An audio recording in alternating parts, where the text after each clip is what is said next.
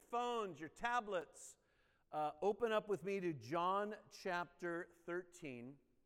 I'm going to take just a little break from what we've been talking about. In fact, we've been looking at the Holy Spirit in the Bible, but we're going to jump ahead a little bit as we start to enter those what we call Passion Week or the last few weeks of, of Jesus' life. In fact, my title today, and it's going to be actually the words of Jesus, is He loved them to the end. He loved them to the end. I encourage you to go to our website, hillschurcharcadia.org, download the message notes. We won't get to all of these verses, but they're actually for you to print out. There's some questions for you as you sit down with your family, whether it's dinner or breakfast or whenever. There's a few questions uh, for you to go through, and we've kind of called it as for me in my house. So that you take these things not just from a, a Sunday sermon that's going to last four hours, but you can take you can take it uh, home and go through it uh, as well. But we read in John 13, 1 through 9. Let me turn over there in my Bibles and let's start by reading these scriptures today, looking at what Jesus did right before they have the Passover meal, before they have uh, what he institutes as the Lord's Supper. And I want to read this. Now, before the feast of Passover, when Jesus knew that his hour had come, that he should depart from this world to the Father, having loved his own who were in the world, he loved them to the end. Let me read that again. He loved them to the end. And supper being ended, the devil had already put into the heart of Judas Iscariot, Simon's son, to betray him. Jesus, knowing that the Father had given all things into his hands, and that he had come from God and was going to God, rose from supper and laid aside his garments and took a towel and girded himself. After that, he poured water into a basin and began to wash the disciples' feet and to wipe them with the towel which he was girded. He then came to Simon Peter, and Peter said to him, Lord, are you washing my feet? Jesus answered and said, What I am doing you do not understand now, but you will know after this. Peter said to him, You shall never wash my feet. Jesus answered him, If I do not wash you, you will have no part with me. Simon Peter said to him, Lord, not my feet only, but also my hands and my head. Well, Lord, as we look at these verses here, and we look at our Lord, our Savior, Jesus, not only becoming a servant to serve earth, but becoming a servant to wash the feet of his disciples. Father, I pray in our hearts today that our hearts are open. The Holy Spirit is the one teaching us, showing us the ways of the kingdom. And we pray these things in Jesus' name. And everyone said, Amen. On this screen, in fact, I want them to leave the image up if they can for a minute. Um, this actually isn't from the church that I'm going to use in an illustration, but there was a church that Michelle and I started uh, going and visiting a few times a year in Danville, California. And the pastor put this very large bronze image as you would walk into the church campus. He put it there so that everybody that came to church or came on the campus, they would see this and there would be some response in their heart. I remember after when I, when I heard, that, you know, it's one of those, it's a life size bronze statue. In fact, when you look at it, if you look at it even with me for a minute, when you think of Jesus himself taking off his garments, girding himself with a towel, kneeling down to wash every one of the disciples' feet, it does something to your heart.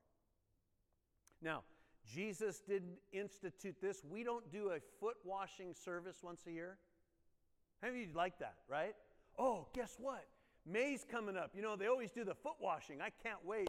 are they going to cut toenails this time too? Because, you know, my, no, right? No. It, it wasn't something that Jesus instituted as something that we do, it was something that he did.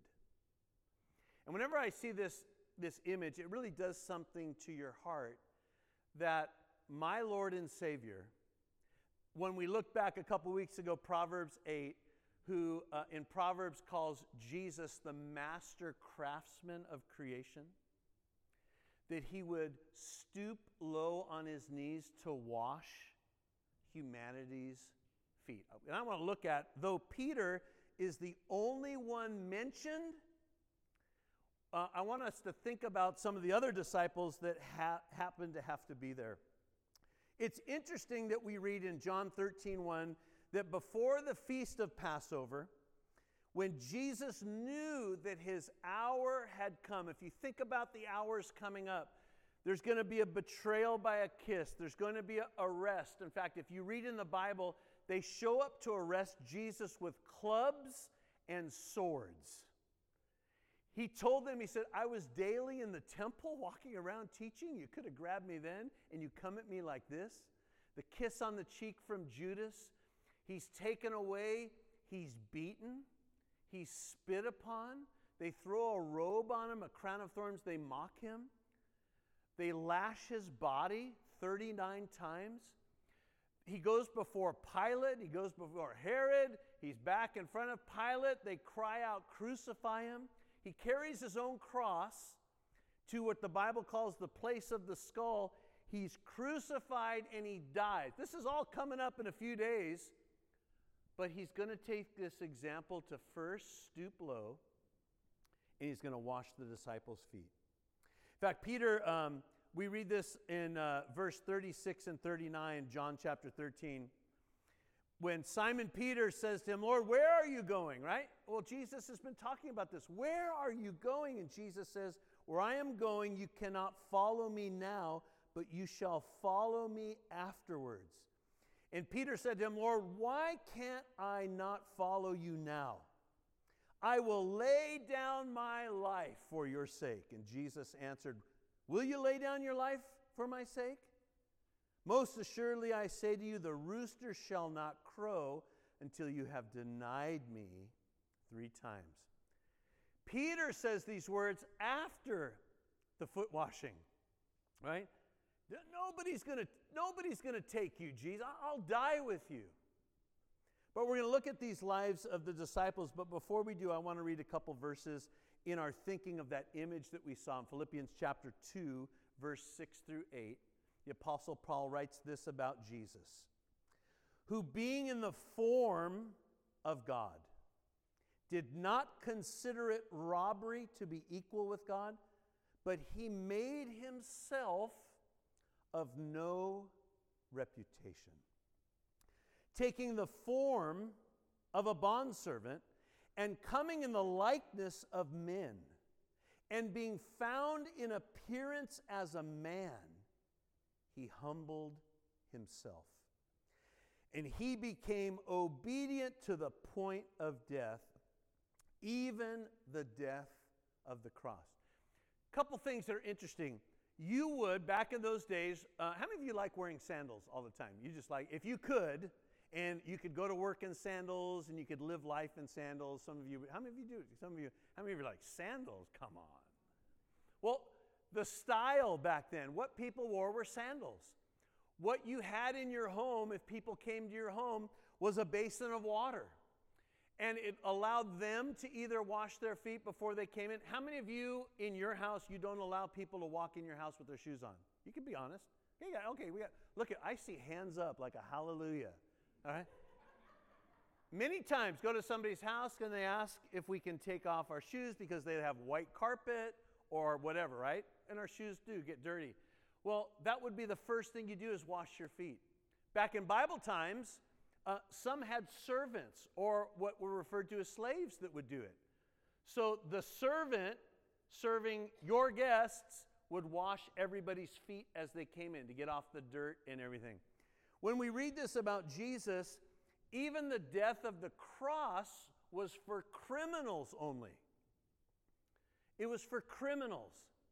So he empties himself of all reputation. Can you imagine one day you're in heaven? Jesus is in heaven. And as much as we read about heaven and his role in heaven, and now you're on earth, and you're going to go to the lowest of low of low to serve the people and die on the cross. And we read these things about him. He became obedient, even when the Father had put all of these things in his hand. We read 2 Corinthians chapter 5 verse 21. It says, "For he made him who knew no sin to be sin for us." Think about it. He knew no sin. Lying. Has anybody here ever lied? Oh, I'm raise my hand. Anybody ever lied? Yeah.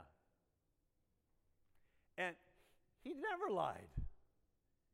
He made him who knew no sin to be sin for us, to be sin for me, that we might become the righteousness of God in him.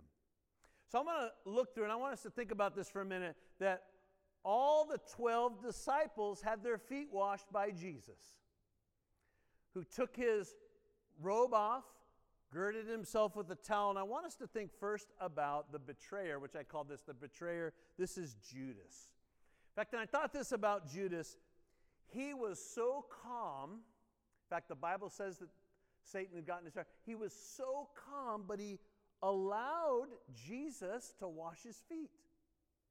Wouldn't you be like if you were Judas? Yeah, you know, I'm, I, I got somewhere to go. I'm going to go a little bit early, right? I got to I got to go a little bit early. He allowed. Nobody knew his plans except Jesus and Judas. The other 11 didn't know what was going on. And I wonder if he thought for just a minute that Jesus doesn't really even know the plans. But here's what's important to remember about uh, Judas is you can't hide things in your heart. Now, we can hide things pretty good, can't we? But let me tell you, you're not going to hide anything in your heart from your Father God. In fact, one of the questions for you this week in your family if you had guests showing up to your house in 10 minutes, a lot of guests, what room would you be like, oh, oh no, oh no, no, no? Anybody have those oh no places? Right? Maybe some of you would meet them outside and say, hey, I'm going to take everybody out to eat. Right? We all have those oh no places. One of the oh no's is our garage. And it's not a bad thing, it's when my uh, son in law and daughter moved back in with us, we overheard them one night looking up storage. And it was going to cost them $600 a month in storage to store their things. And we just said, no, no, no, bring, bring it, put it in our garage. Well, when you go in our garage, if you were to go in our garage, you go in like this. I think about the narrow gate that Jesus talks about all the time, right? You kind of come in, in and out and around. The great thing is we have a refrigerator in our garage that's there, and we shove stuff in there all the time. In fact, I think there's some things we got to get out of there come trash day. But we all have rooms like that, don't we? Well, I think Judas thinks that maybe Jesus doesn't really know what's going on inside the heart. And you know what Jesus does? He does. And he washes your feet anyways. He washes Judas's feet. In fact, John 14, 28 it lets us know that. But no one at the table knew for what reason he said this to them. In fact, he was talking about dipping the bread uh, in the communion, or the, dipping the bread in there. So here's what we know about Judas his heart's dirty, but his feet were clean. Jesus served him. Well, I call these next ones the sprinters. The sprinters. So it's probably uh, the other 10 disciples because Peter's going to get mentioned. These disciples, after the evening in the Garden of Gethsemane when Jesus is arrested, they all run. They all run. All of them. They all run. They're not going to see Jesus until the evening after his resurrection. They all run. In fact, they all ran. Mark 14, verse 50 says, They all forsook him and fled in the garden. In fact, we, we remember when we read this part that um, three of the disciples Jesus brought closer to pray with him and he caught them sleeping. And Jesus even referred to that. Couldn't you just stay awake for a little while, an hour or so, to they fell asleep, right? They were asleep. But when the trouble all hit, boom, they all ran. They all ran. They're not going to see Jesus until the evening of the resurrection. You know, it's Mary that's the, one of the first ones that gets to actually see Jesus. Peter and John run to the tomb and they see that the body's gone.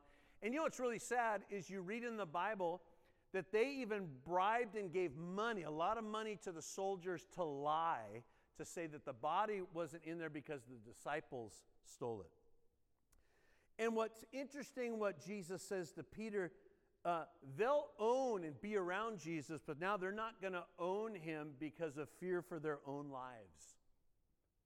But they had clean feet. Mark chapter 4 talks about when persecution or tribulation arises for the word's sake, immediately they stumble. In fact, we know about Thomas in John chapter 20.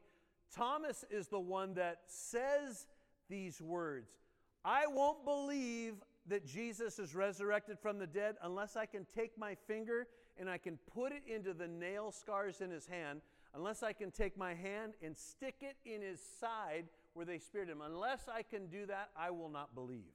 That's Thomas. That's one of the disciples, right, that has been with Jesus, that laid everything else down. They all ran.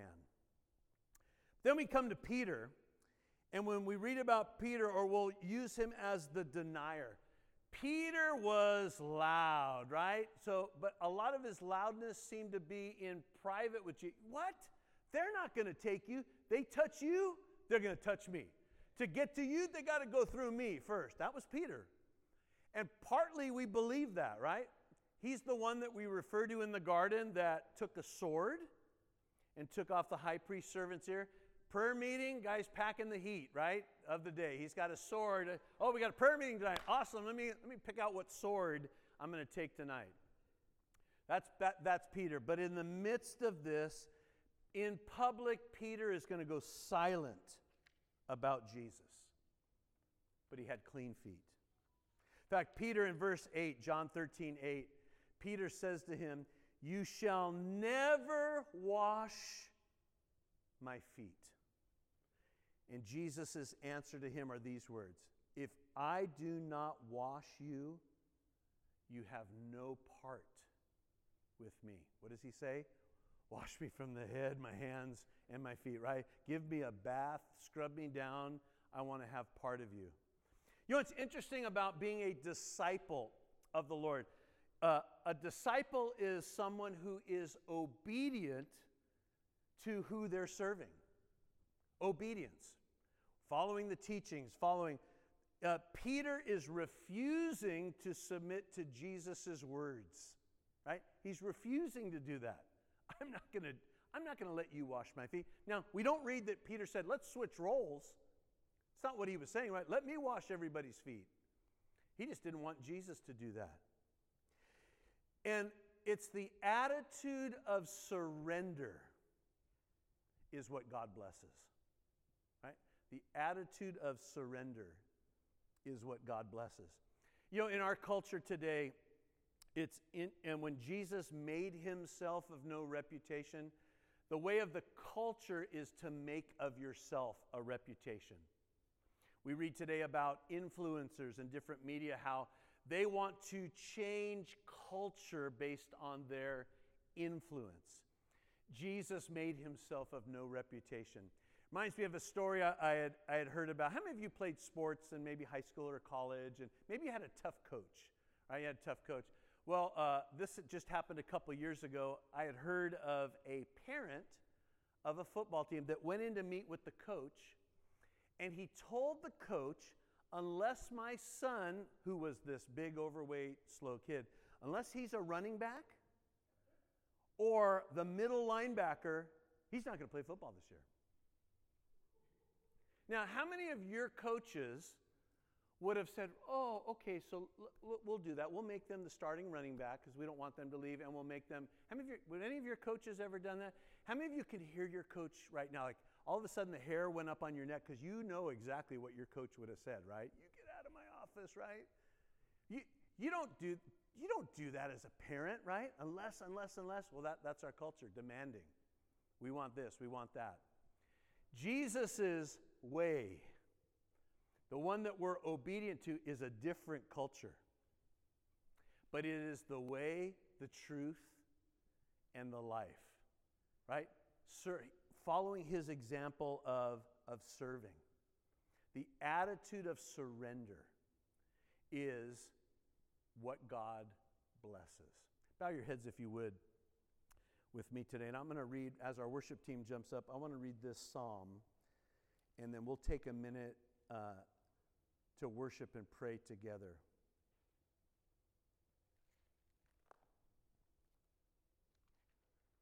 Would you guys put that image back up of Jesus? That bronze image. Psalm 24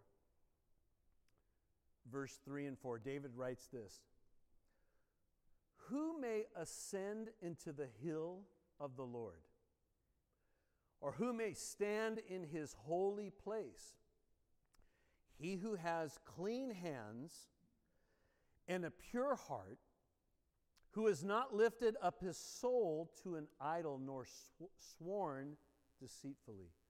He who has clean hands and a pure heart. You know, I know we've already done some worship, but we want to take this, this part of the service before we close in a time of, us coming before the Lord, thinking about even maybe Peter here, that the attitude of surrender is what God blesses. So, in, in the song that we close with, maybe as even Eric has mentioned before, maybe you need to come up front, what we sometimes call the altar Maybe it's an opportunity for you just to come up and to kneel before the Lord or stand before the Lord or sit before the Lord as an attitude of surrender to you. Maybe there are things that in your life that you need to take today and repent of. Maybe in your seat, you just turn around and get on your knees and you take a minute and you take some God time. Maybe you stand up and you raise your hands. Maybe you just sit where you are, but this becomes an opportunity for all of us to think about Jesus washing our feet in an opportunity of pure hands and a clean heart today. So, as they lead this song, would you respond how you feel in your heart that you need to respond today? And we'll come back in just a minute.